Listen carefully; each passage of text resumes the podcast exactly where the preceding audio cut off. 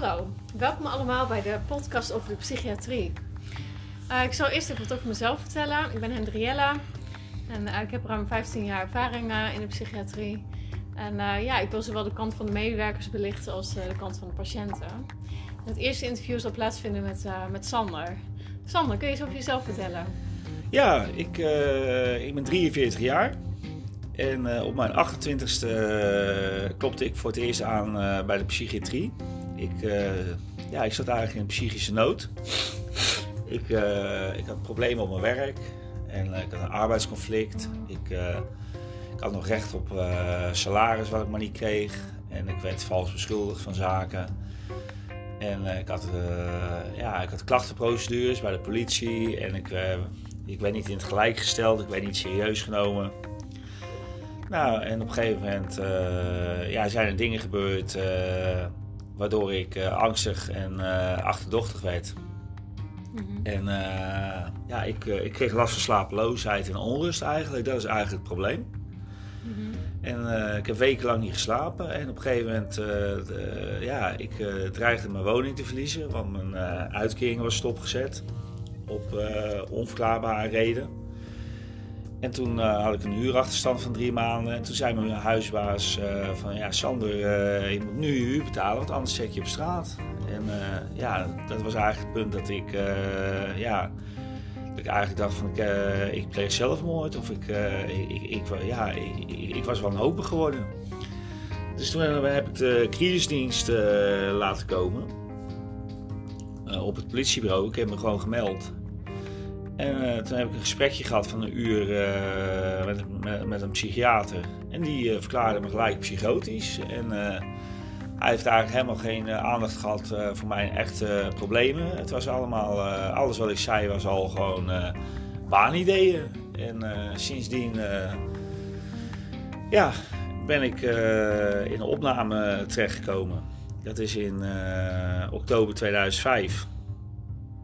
En uh, ja, ik, uh, ben, vrij, ik heb me vrijwillig aangemeld. En uh, dat werd eigenlijk een opname waarbij ze gingen dreigen met, hoe zeg je dat eigenlijk? dat je dus vrijwillig opgenomen bent, maar je wordt gedwongen om mee te werken aan de behandeling, want anders dan. Anders wordt gedwongen. Ja, dus dat is. Dan, dus dan zeggen ze. semi-vrijwillig, nep-vrijwillig. Ja, een soort semi-nep-vrijwillig. Dan is ja, het van uh, als je meewerkt, uh, dan mag je snel naar de open afdeling. Mm. En uh, als je niet meewerkt, dan gaan we dwangmaatregelen nemen. Ja. ja. En, ehm, ja, en hoe kwamen ze op het idee dat je waanideeën had? Want ik hoor dat je het daar niet mee eens bent. Wat is er? Zo maar verder. Oh, we zijn bezig met een opname.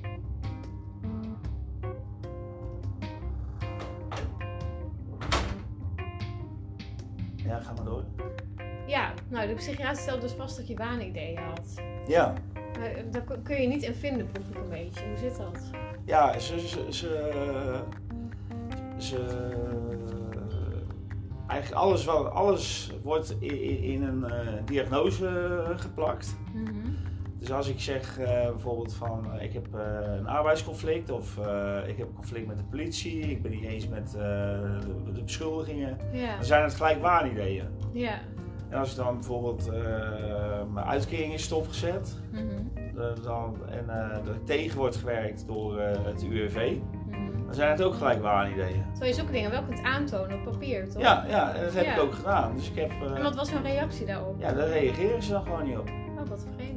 Ja. En heb, heb je wel echt gehoord gevoeld als, als nee. patiënt? Nee, nee, nooit. Nooit. Nee. En uh, mag ik vragen hoeveel, hoeveel jaar je al in behandeling bent? Ja, het is nu sinds 2005, dus uh, we zitten nu in... Oké, okay, dus dat is dus al 15 jaar. Ja. Ja, zo. En um, ja, um, hoe, ga, hoe gaat het nu met je? Ja, fantastisch. Ja, ik ben nu in, in een vrijwillige opname. Ja. En... Uh, ja, het, de reden is dat ik me geterroriseerd voel door de buurt. Mm. Dus ik heb constant overlast van de buren. Het is uh, geluidsoverlast, dus harde muziek, uh, huis vol met mensen, constant dronken mensen. En in het trappenhuis zijn iedere keer hangjongeren. er, liggen condooms, er liggen sigaretten, peuken. Mm. lege patatbakjes. En, eh, het, is, eh, ja, het is een komen en gaan van hangjongeren. Het is een komen en gaan van mensen bij de buren. Ja. En eh, ja, de politie en eh, de woningbouw doen er niks aan. En Die dan, reageren eh, ook niet op klachten of nee.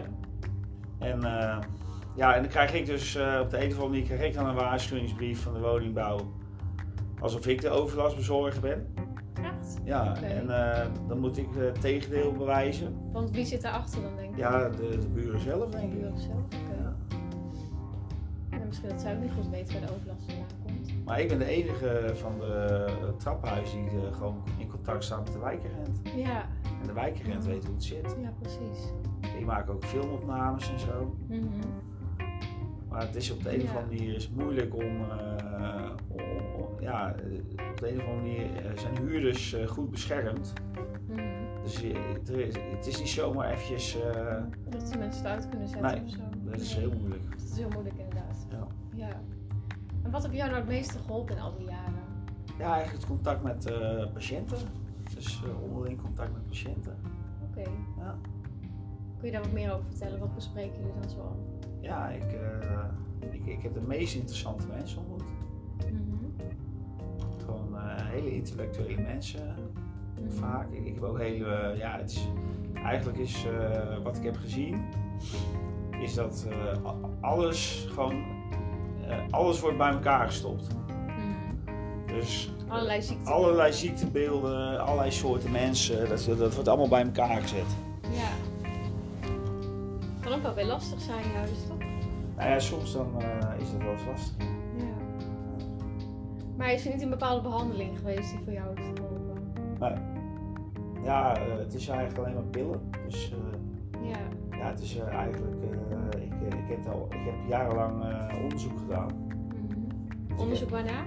Eh, gewoon eh, als insider heb ik alle afdelingen langs gegaan. Heb ik op een bepaalde manier heb ik het zo gespeeld dat ze me iedere keer moesten verplaatsen naar een andere afdeling. En dan ging ik iedereen observeren. Oké. Ja. ik heb ook heel veel boeken gelezen. Dus ik heb heel veel kritische boeken gelezen. Ik heb, Ja. ik, heb contact gekregen met Jim van Os. Dat is een hoogleraar psychiatrie. Mhm. En eh, ja, zijn publicaties en zijn filmpjes die heb ik allemaal eh, bestudeerd. Hij is ook wel eens op televisie. Ja, dat is wel een hele bekende. En eh, ja, hij begeleidt mij nu ook. ja, eh, op ja. welke manier? Ja, ik, eh, ja, ik, ik, ik, ik, ik mag soms gewoon een half uurtje langskomen en hebben een gesprekje. En een beetje coachingsgesprekjes. Oh, wat fijn. ja, en hij, eh, Hij houdt er echt een andere visie op na, hè? ja, hij, heeft andere- hij, hij, hij, hij gelooft niet in het medisch model.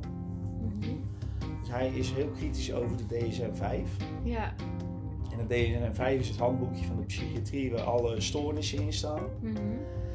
En dat zijn ze eigenlijk eh, volgens eh, Jim van Os, zeg maar, eh, variabelen. Dus dat betekent dat een psychiatrische stoornis is eigenlijk een natuurlijk verschijnsel. Mhm. Dus zoals ik en andere mensen, wij geloven niet in psychiatrische ziektes. Geldt, geldt het dan voor alle psychiatrische ziekten? Ja, het, Oké. eh, het, het, het het een staat- soort van spectrum is. het is een spectrum, maar het, het, is, eh, het staat onomstotelijk vast dat eh, psychiatrische ziektes niet bestaan als medische ziekten. Dus er wordt heel makkelijk gezegd van een psychiatrische ziekte, zoals depressie of schizofrenie, dat wordt veroorzaakt door een chemische onbalans.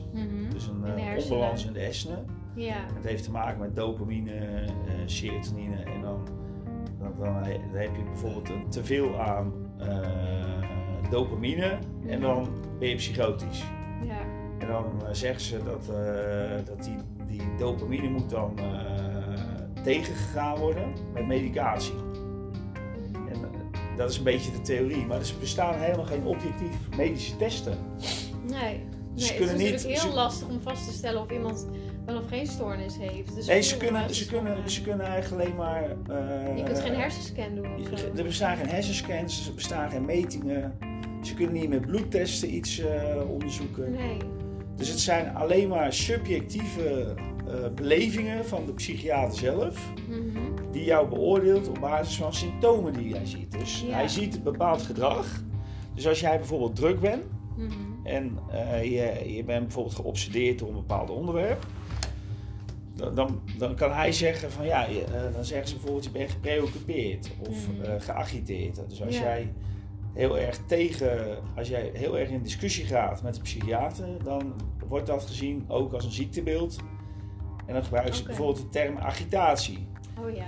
En als jij bijvoorbeeld eh, stemverheffing, eh, stemverheffing gebruikt, Mhm. dan is het al gauw agressie. Ja, dus overal wordt een labeltje Overal, overal wordt wel iets eh, Iedere gedrag. vorm van gedrag wordt geobserveerd en geregistreerd. Ja, En in de diagnose. ja. En er wordt allemaal in de diagnose, dus ze hebben Ja. zeg maar, de diagnose en al jouw gedrag wordt daarin eh, gekaderd. Mhm. Ja, en daar heb ik gewoon tien jaar onderzoek naar gedaan. Zo. Met hulp van Jim van Os dus. Nou ja, Jim van Os eh, heb ik gewoon gevolgd. Dus ja, die heb je gewoon gevolgd. Die, die, eh, die kun je gewoon vinden op internet. Ja. Dan kun je YouTube filmpjes kijken, je kan... eh, Wat geloof jij zelf dat psychiatrische stoornissen niet bestaan, om Nee. zo maar te zeggen? Ik eh, geloof er helemaal niks van.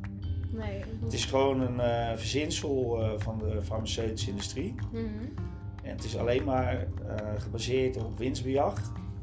Om eh, pillen, pillen te kunnen verkopen. Mhm. En het is eigenlijk alleen maar pap en nat houden en symptoombestrijding. Ja. En de oorzaak van problemen worden niet aangepakt. Dus eh, zo hou je dus gewoon mensen in de psychiatrie. Ja.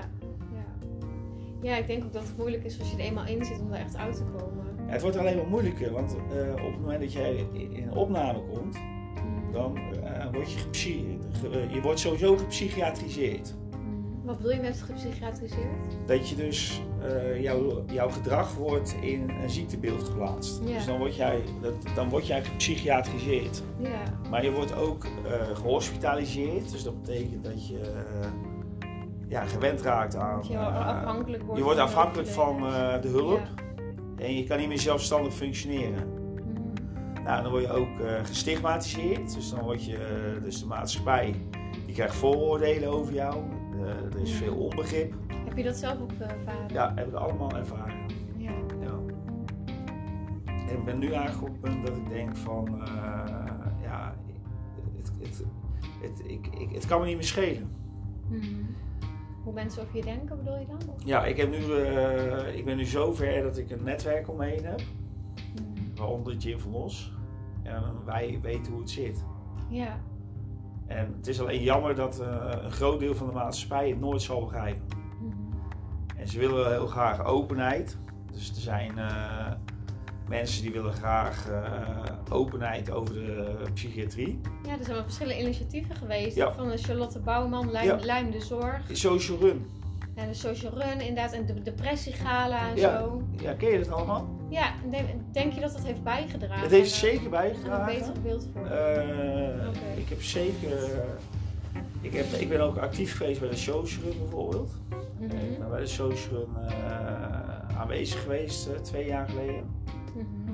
En eh, ze hebben volgens mij 100 tot 150.000 euro opgehaald. En dat is allemaal voor initiatieven tegen, om, om, om, psychi- om psychiatrie eh, bespreekbaar te maken. Oké. Is Alleen- een taboe op ligt. Maar ik merk alleen dat de, de maatschappij Mhm. is er nog niet klaar voor. Nee, want waarom merk je dat? Ja, de, de reacties van mensen. Ja. Ik zie dat we bijna een kwartier eh, in gesprek zijn. Ja, we, ja eh, zo, laten, we af, laten we naar een afronding toe gaan. Ja. Is, er nog, is er nog iets wat je als laatste wil zeggen? ja, ik vind het fijn. Is het belangrijk om het eh, over te brengen als boodschap? ja, ik vind het fijn dat, dat ik met jou hierover kan praten. Nou, dankjewel. Zullen we volgende, keer- zullen we volgende keer een nieuw gesprek aangaan? Ja, lijkt me prima. Ja, laten we hierover doorpraten. Dan met een andere invalshoek. Prima. Weet je al, heb je al een idee? Nee, maar misschien kan het ook interessant zijn om eens met Jim van Os eh, in gesprek te gaan. Ja, gaan we doen. Ja, Nou, we gaan in gesprek met Jim van Os. oké. Nou, Nou. tot de volgende aflevering. Dankjewel.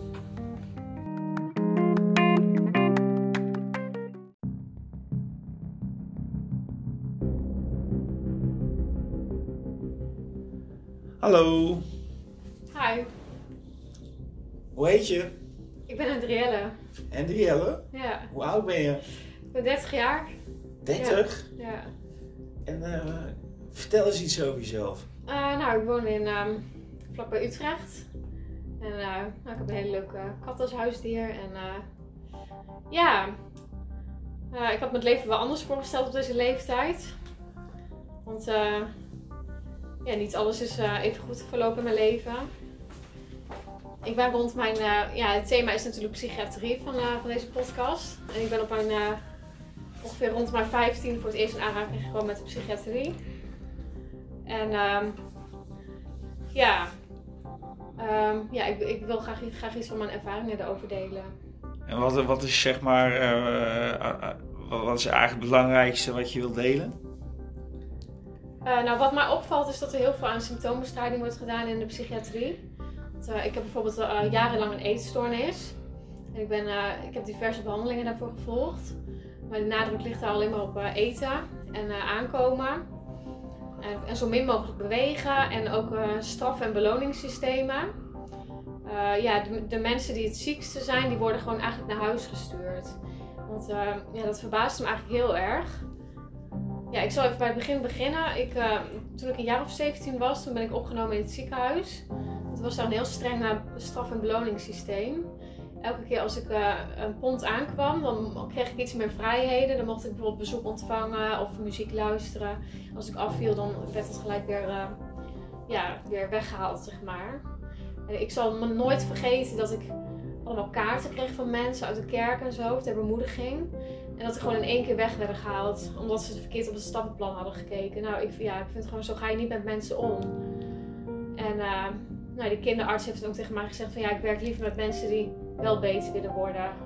En dan denk ik echt van ja, dan ontneem je iemand gewoon alle hoop om op die manier te handelen. Maar betekent dat eh, dat je eigenlijk nooit eh, goede hulp hebt gehad? Jawel, ik heb wel goede hulp gehad, maar dat heeft heel lang geduurd.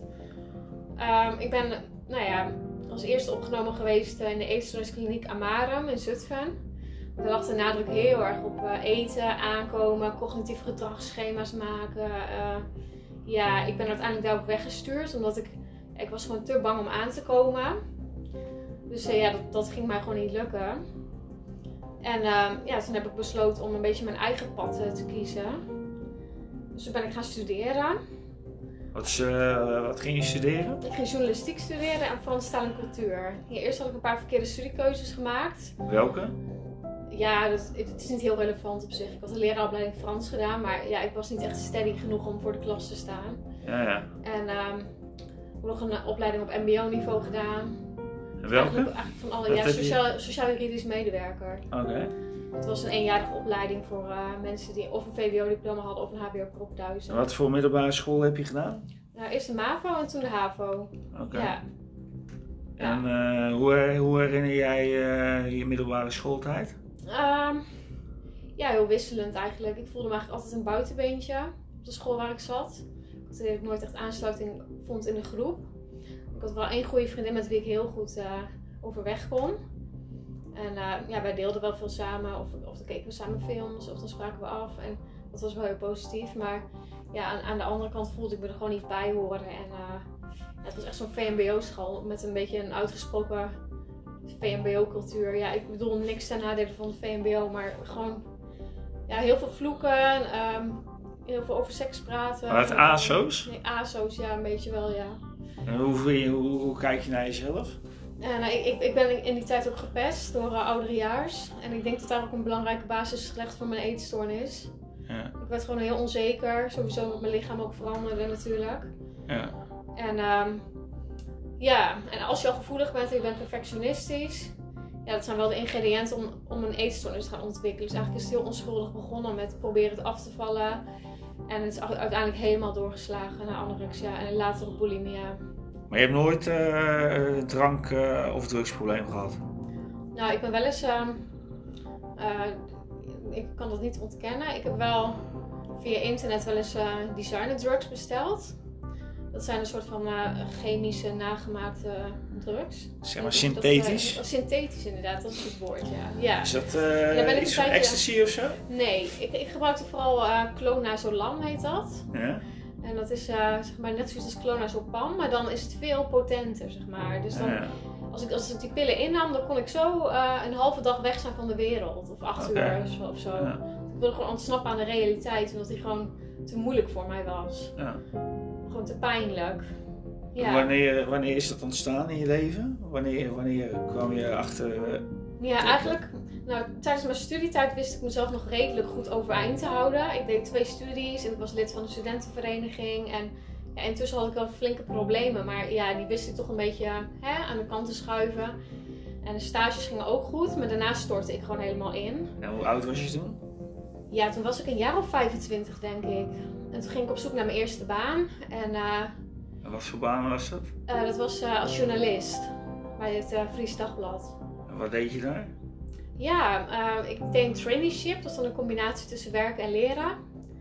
En ehm, ja, in, in, het begin was het wel heel, heel erg spannend. Van je gaat een nieuw avontuur aan. Maar ja, het, heel, veel, heel veel stabiele factoren vielen weg. En welke... Zeg maar. Want ik moest natuurlijk verhuizen naar, naar de andere kant van het land. En waarheen? Naar Friesland. En eh, ik kende daar niemand. Ik sprak de taal niet. Ik voelde me echt een beetje een outsider. Wat overigens niks met die mensen daar te maken heeft, maar gewoon puur met mezelf. Ja. Ik stond gewoon niet stevig genoeg in mijn schoenen om het daar te trekken. En ja, al gauw ver- vereenzaamde ik, werd ik depressief, namen mijn eetproblemen toe. En belandde ik weer opnieuw in de psychiatrie. En ehm, En wanneer was dat? ja, dat speelde ongeveer rond 2017, denk ik. Ja. En hoe oud was je toen? Toen was ik een jaar of eh, 27, denk ik. Oké. Ja, 26, 27.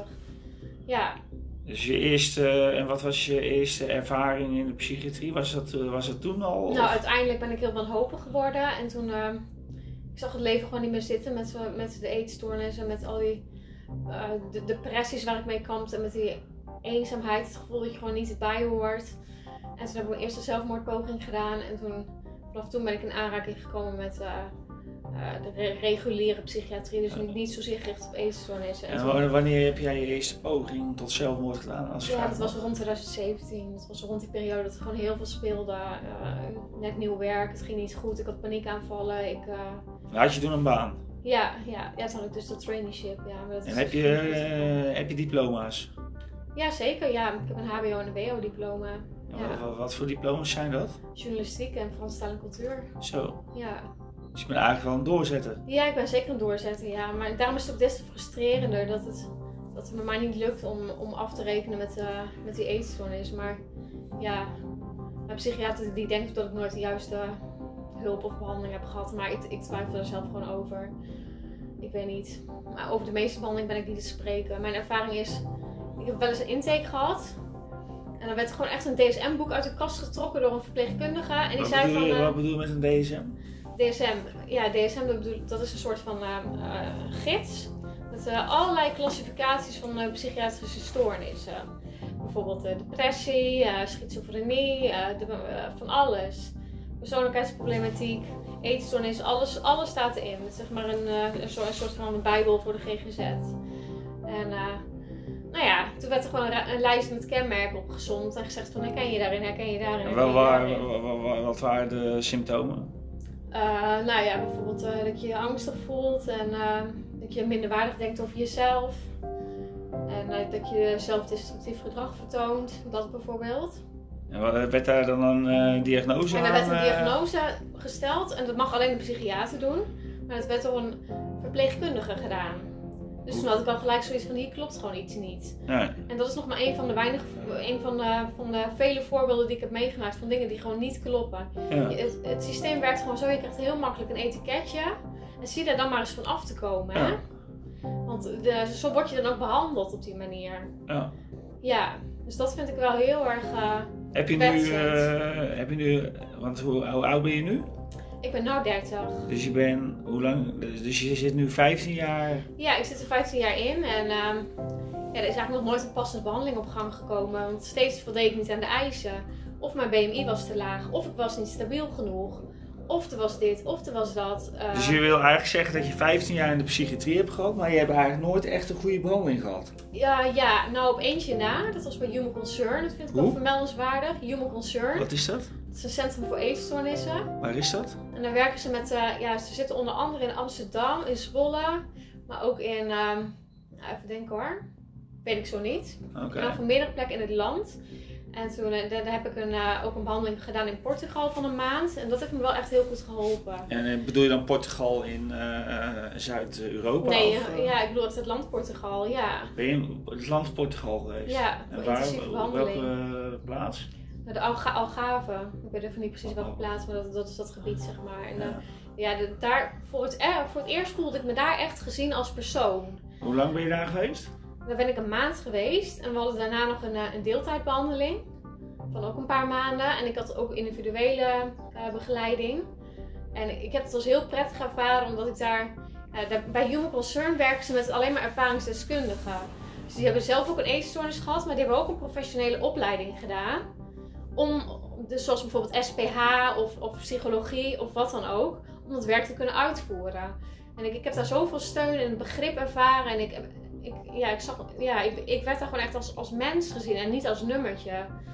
En eh, ja, dat kan ik helaas niet zeggen over andere instellingen waar ik ben geweest. Daar Dus je laten ze gewoon een protocol op je los. En eh, Je voelt je eigenlijk gewoon niet gezien. ja, klopt. Ja, behalve dan daar. Maar daar is het helaas ook zo dat ze alleen maar mensen opnemen of mensen behandelen met eenvoudige eetstoornissen die verder geen onderliggende problematiek hebben of weinig. Dus toen ik daar later nog een aanmelding voor deed, ben ik afgewezen daar helaas. Dus ik merk wel dat, ja, dat is ook wel een belangrijk punt om aan te kaarten. Als je een eetstoornis hebt en je hebt het al langere tijd, dan val je vaak een beetje tussen wal en schip. Hoe bedoel je dat? Nou, dan, dan, ehm, dan vind je. Ja, dan, dan. Ja, hoe leg je dat nou uit? Ik heb bijvoorbeeld een tijdje lang gehad dat ik een heel laag gewicht had. Ik kreeg het maar niet omhoog. Maar om psychotherapie te kunnen volgen, moest ik mijn gewicht omhoog krijgen.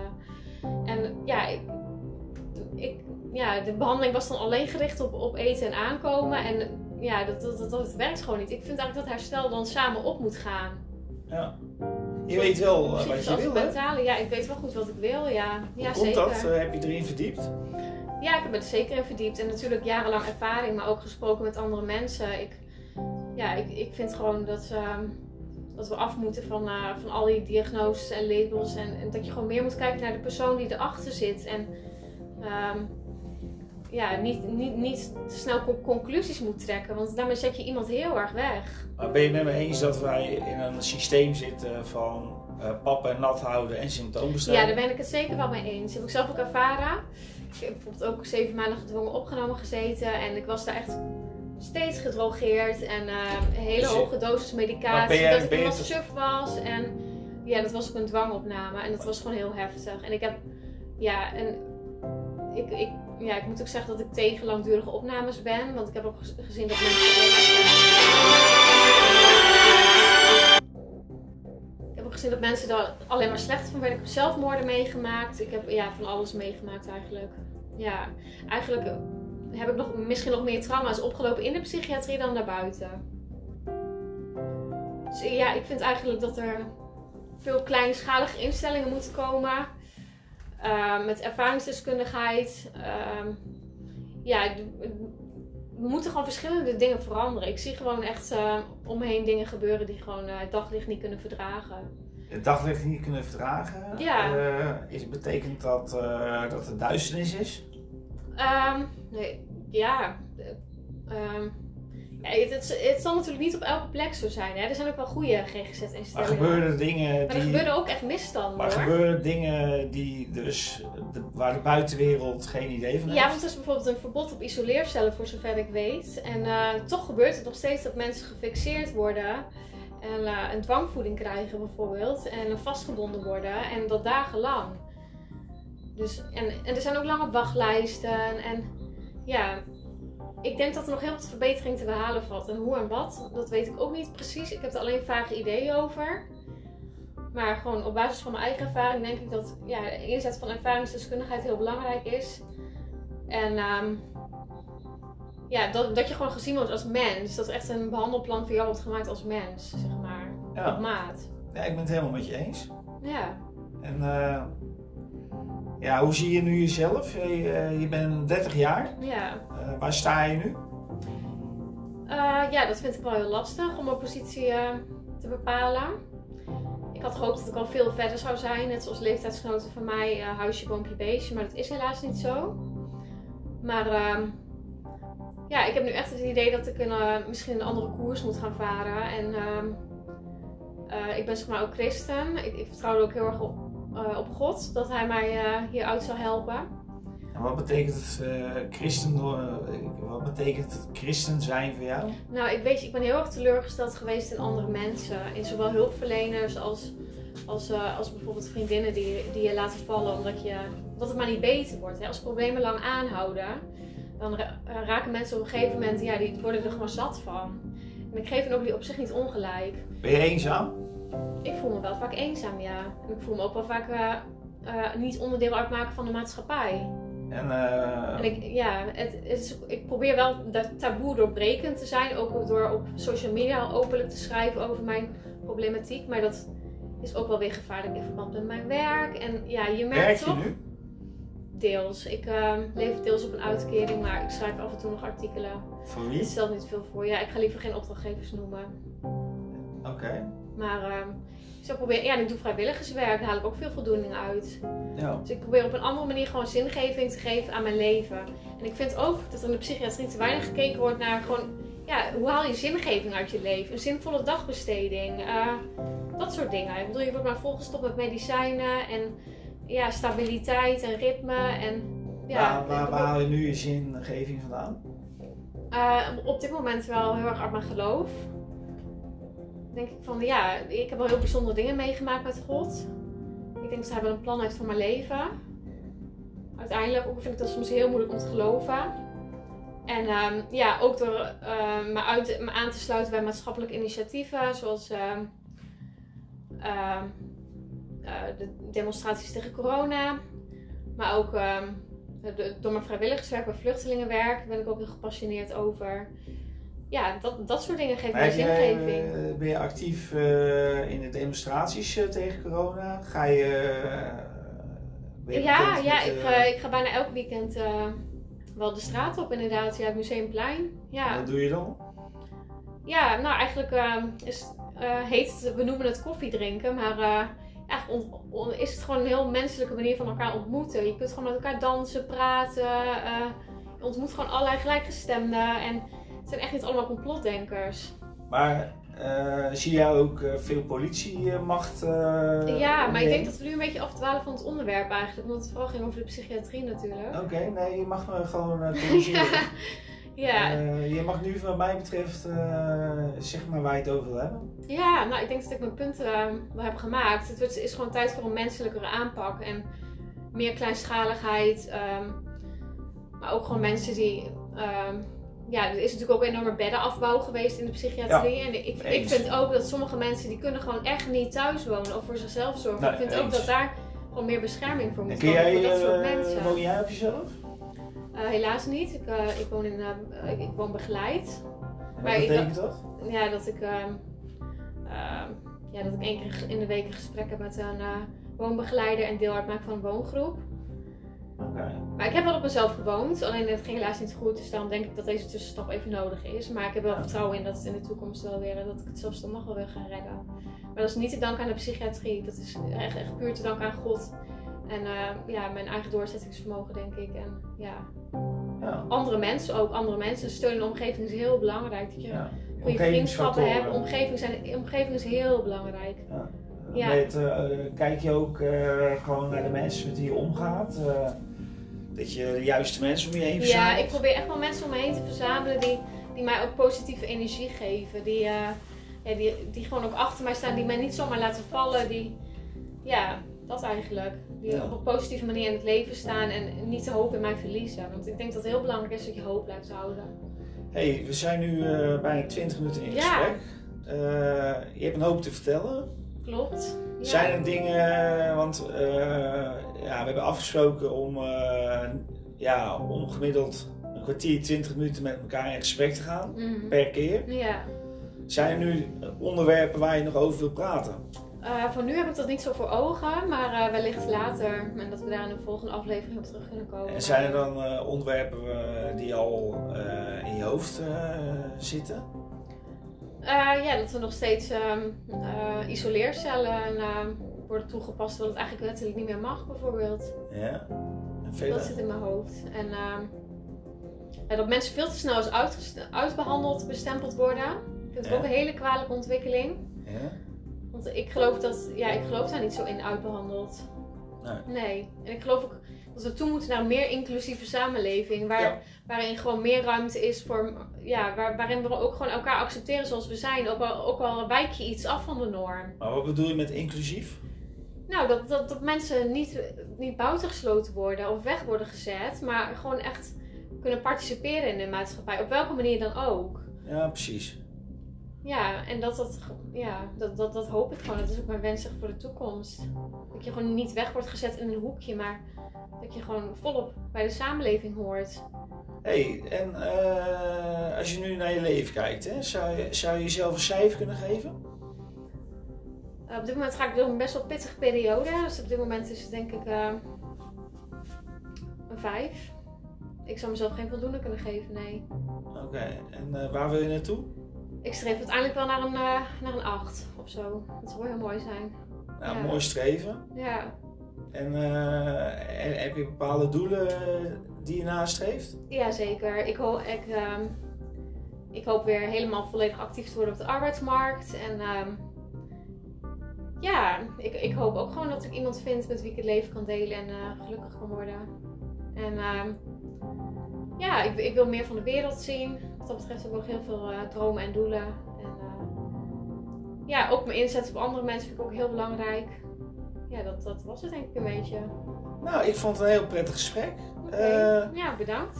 ja, mag Ik je ook. hartelijk danken voor dit openhartig gesprek. En Ja. ja, ja wellicht, ja, ik, ik heb geen idee ja, wat we nu verder gaan doen met z'n tweetjes. Maar wat mij betreft eh, ja, gaan we vaker in gesprek met elkaar. Ja, lijkt me goed. Of met andere mensen, met eh, Ja. hulpverleners, eh, andere cliënten. Jim van Os eh werd Ja. genoemd in de vorige aflevering. Ja, ik denk wel dat het belangrijk is.